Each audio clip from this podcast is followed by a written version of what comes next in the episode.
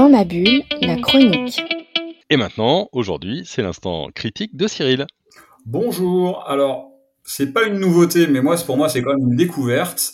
C'est le livre de Jean-Baptiste Auré, donc tout le monde connaît bien entendu l'immense Jean-Baptiste Auré, critique de cinéma qui a consacré une partie de son travail au Nouvel Hollywood, ce, ce fameux courant du cinéma américain qui apparaît à la fin des années soixante et qui va nous permettre de découvrir des acteurs incroyables et surtout des réalisateurs incroyables, Francis Ford Coppola, Michael Cimino, même, même dans une moindre mesure Scorsese, de Palma et, et Steven Spielberg. Donc tous ces auteurs-là, on les découvre. Donc le film, le livre, pardon, de, de Jean-Baptiste Thoret était très très écrit et il a rencontré le crayon d'un certain Bruno qu'on connaît.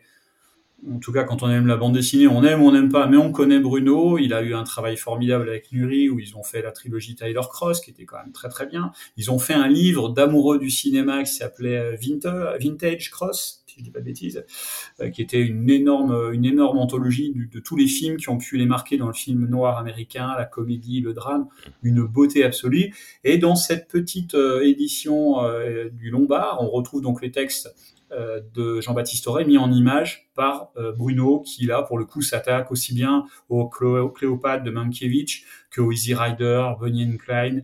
C'est incroyable, il trouve à chaque fois le bon trait, euh, on n'est pas dans la caricature, c'est vraiment une très très grande réussite.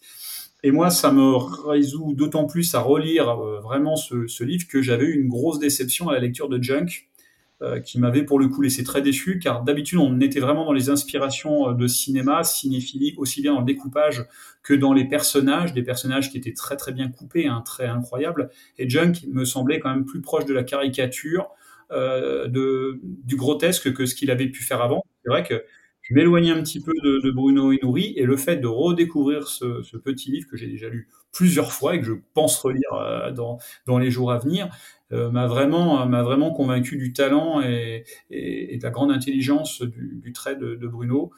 Nuri, je pense qu'on va le retrouver aussi pas plus loin dans, dans, dans, ses, prochaines, dans ses prochaines étapes, mais c'est vrai que voilà. Pour moi, Junk est un accident. Tous les autres, euh, tous les autres livres de Bruno où la collaboration Bruno-Nuri m'avait toujours fait beaucoup plaisir à, à lire et à posséder, puisque je les ai dans ma bibliothèque. Et là, pour le coup, ce livre-là, qui n'est pas facile à trouver, euh, Le Lombard, une petite édition très très jolie, euh, très agréable à lire, très beau papier. Donc ça, pour le coup, je, j'invite à tout le monde à essayer de le de chercher. Si, s'il y a un intérêt pour le cinéma et pour le trait de crayon de Bruno, allez-y, c'est un très beau, très très bel ouvrage. Merci Cyril. Dans ma bulle, le podcast B D, d'avoir à lire.